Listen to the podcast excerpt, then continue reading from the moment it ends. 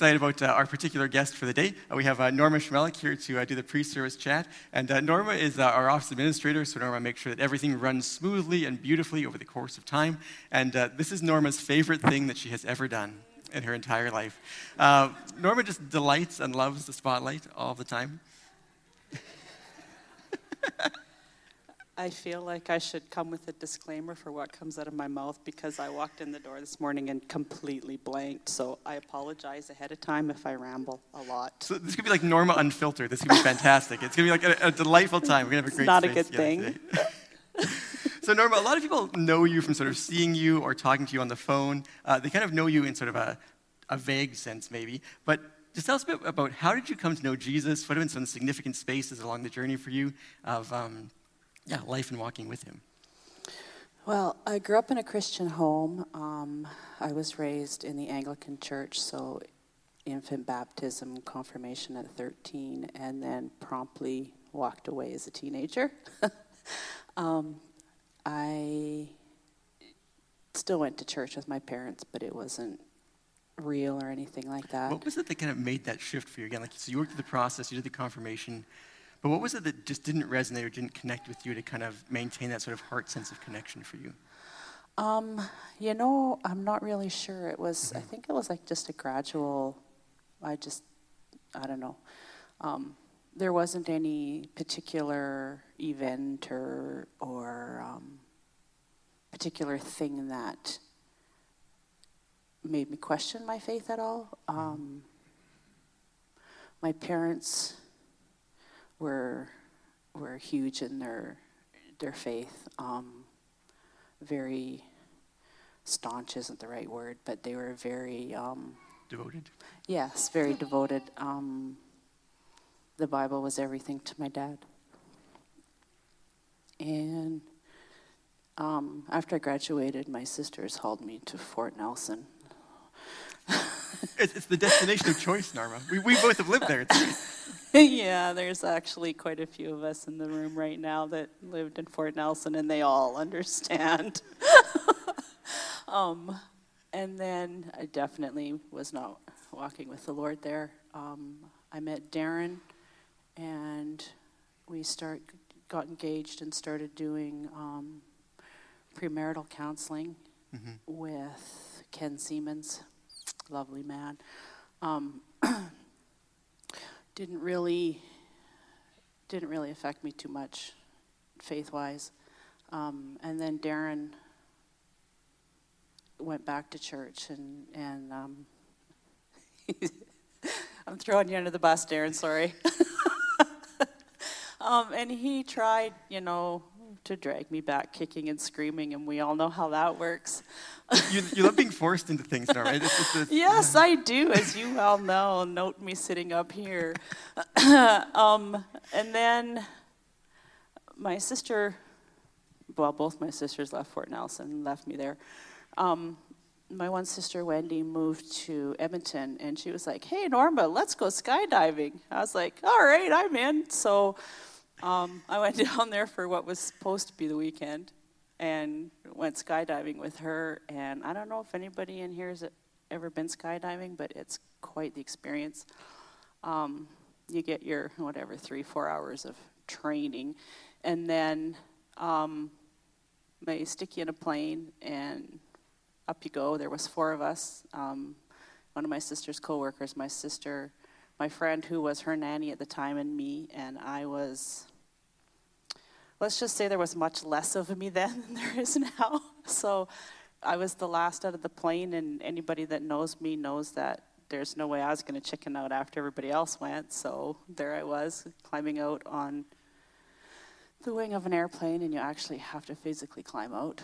And then you have to do this. And that's one of the hardest things in my life I've ever done because the trust thing is just like it's insane, and you're giving somebody else control because he's holding that um, initial sh- little chute that opens. I can't remember what it's called because I'm drawing a blank now. The chute, the one that yeah, opens. and so he lets that go, and he has to let it go at the right time, and you have to trust the guy that packed your chute that you've never seen before, and there's all this trust stuff that comes about. And I just remember those six seconds of free fall before my chute opened up, I was just going, please God, please God, please God, please God. and then my chute opened up, and it was like all of a sudden silence and peace, and the birds are flying by me, and it was like I heard this voice in my head say, See, you can trust me. And I went, Oh, alrighty then. and then um, I can't remember how long it takes to get down from 3,000 feet. And as I got to the bottom, between when Wendy jumped and Sherry jumped, the wind shifted, so they changed their drop zone. And then between Sherry and me, it switched back again, and they didn't change their drop zone. And so I'm coming in, about to go into my full flare to land, and there's a barbed wire fence. And I don't know anybody going at a barbed wire fence at like 28 kilometers an hour, and there's nothing between you and the barbs. Those barbs don't look this big, they look this big. Anyway, hit the fence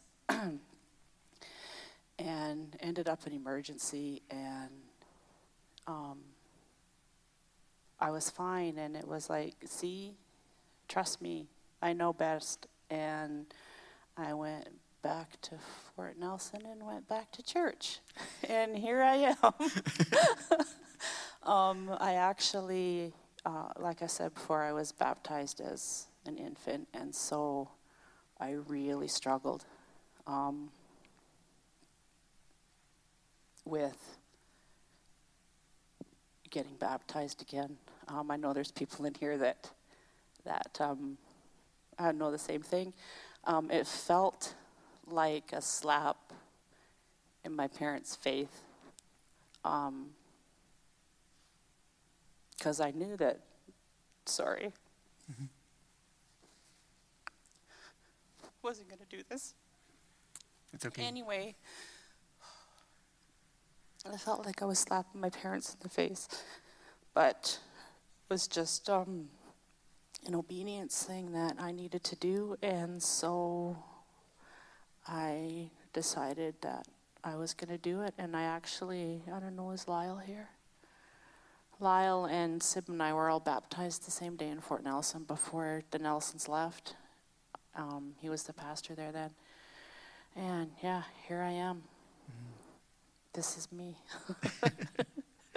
That's really exciting, I think, to see over the course of time, even over the years that we've known each other, back from Fort Nelson all the way through, um, just see how God continues to grow and to expand that sense of trust that you have in Him. And again, how He keeps really gently guiding you through the journey to say, Will you trust me with this part and this and this? And to see the courage that you continue to have to, to keep saying yes to Him and to keep on stepping out. I just really admire that in you. I think it's really uh, Thank you. an amazing part of the journey. Trust comes hard for me, actually. Yeah. It's something, well, you know from my staff reports, it's something that I'm constantly working on. So I like to do it myself, my way. Really? you never noticed that, have you? Oh, never, never, never come across uh, No, nobody yeah. knows that about me. and over the course of the last year, what have been some of the significant ways that Jesus has met with you, or the ways that He's revealing Himself to you, or what's he been, what has He been oh, teaching you over the course man. of the last couple of years? The last year and a half has been wild. Um, I know for the first, what was it, three and a half months of COVID when we were shut down, I was in this building by myself, and I had a lot of time to um, reflect on things and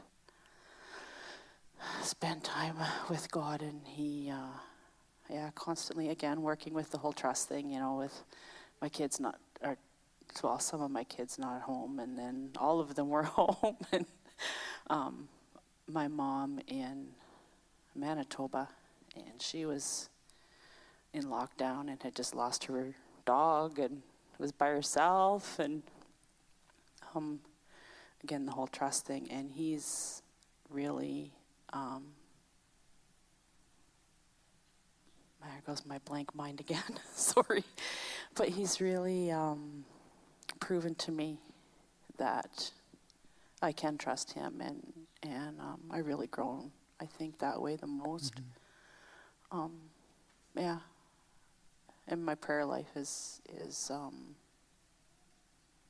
is much different now, like my own personal prayer life than uh, than it used to be. It's a journey, For sure. but yeah. So I don't know if I answered That- your question. perfect, yeah. See, I'm rambling. I You're doing you. great. You're doing awesome.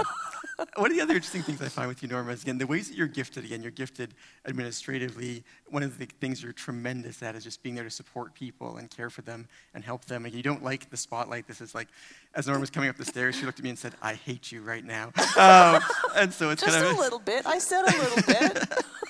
okay, this is not your idea of fun. Um, but again, with your gifting being more behind the scenes, uh, what are some of the things that have helped you to step into that and feel confident? Again, I realize the intensity for you if you work in an environment where most of the rest of us on staff spend a lot of time up front.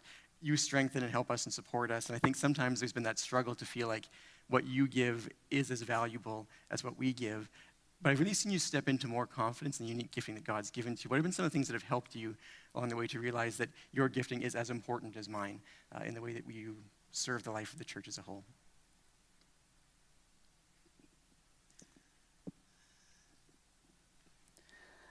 See, this is the one that I completely blanked on when I walked through the door, Andrew.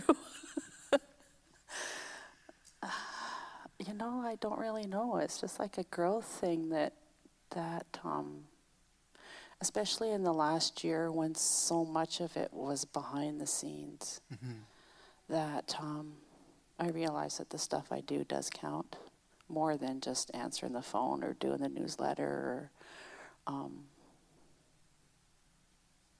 yeah, it was a little different. It, was a little different because there was so much of it that wasn't just here. You know, talking to people and, and listening to their stories and um, hopefully helping them make it through the last however many months. Um, but, and even being in here alone, it was there was so much of it that I had to do because there was nobody else here that it just yeah, I don't know, just made me realize that I'm more than the one that answers the phone. I don't know. Yep. I mean, you do a tremendous job at the things that you do, and I think I've loved seeing the last couple years how um, just the unique gifting that God has given you to be a part of His presence to people and mercy and care and compassion has just really come out. And just have a, a tremendous gift to be present and to love and to care, uh, along with all the other things that you do. And you are remarkably funny, um, and so it's always a good time. But thank you so much, Norma, just for all of who you are, for what you do. Thank you for your willingness to come up here and to share some of your story. I know it's been impactful and meaningful uh, for many people as well. So thanks for being willing. Willing? There was no forcing involved. You're you're a very hard person to say no to. Sherry and I have discussed it. But thanks But- anyway.